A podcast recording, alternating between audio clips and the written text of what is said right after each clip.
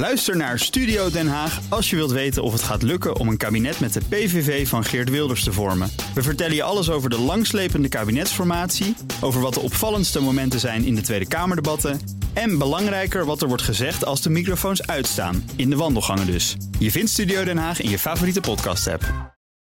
De column van Jaap Jansen.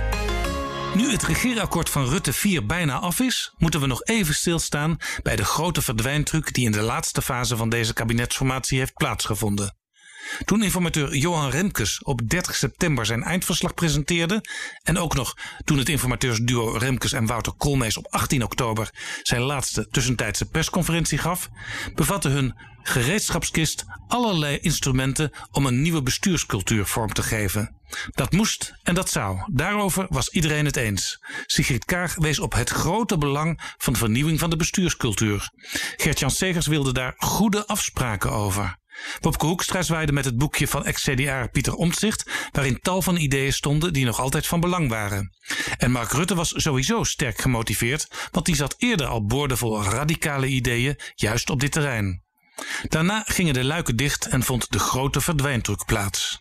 Er komt geen extra parlementaire constructie met partijen die volledig aan het kabinet deelnemen en partijen die op onderdelen gedogen. Er is ook niet, zoals geopperd, over delen van het akkoord met andere partijen onderhandeld. Er komen hoogstwaarschijnlijk ook geen ministers die op persoonlijke titel meedoen. Er komt zelfs geen dun regeerakkoord waarin voornamelijk, ik citeer opnieuw Remkes, het wat zou staan, waarna gedurende een aantal weken de nieuwe ministers het hoe nader zouden invullen, met daarna nog heel veel ruimte voor overleg met de Kamer. Nee hoor, niks. Niente, nada.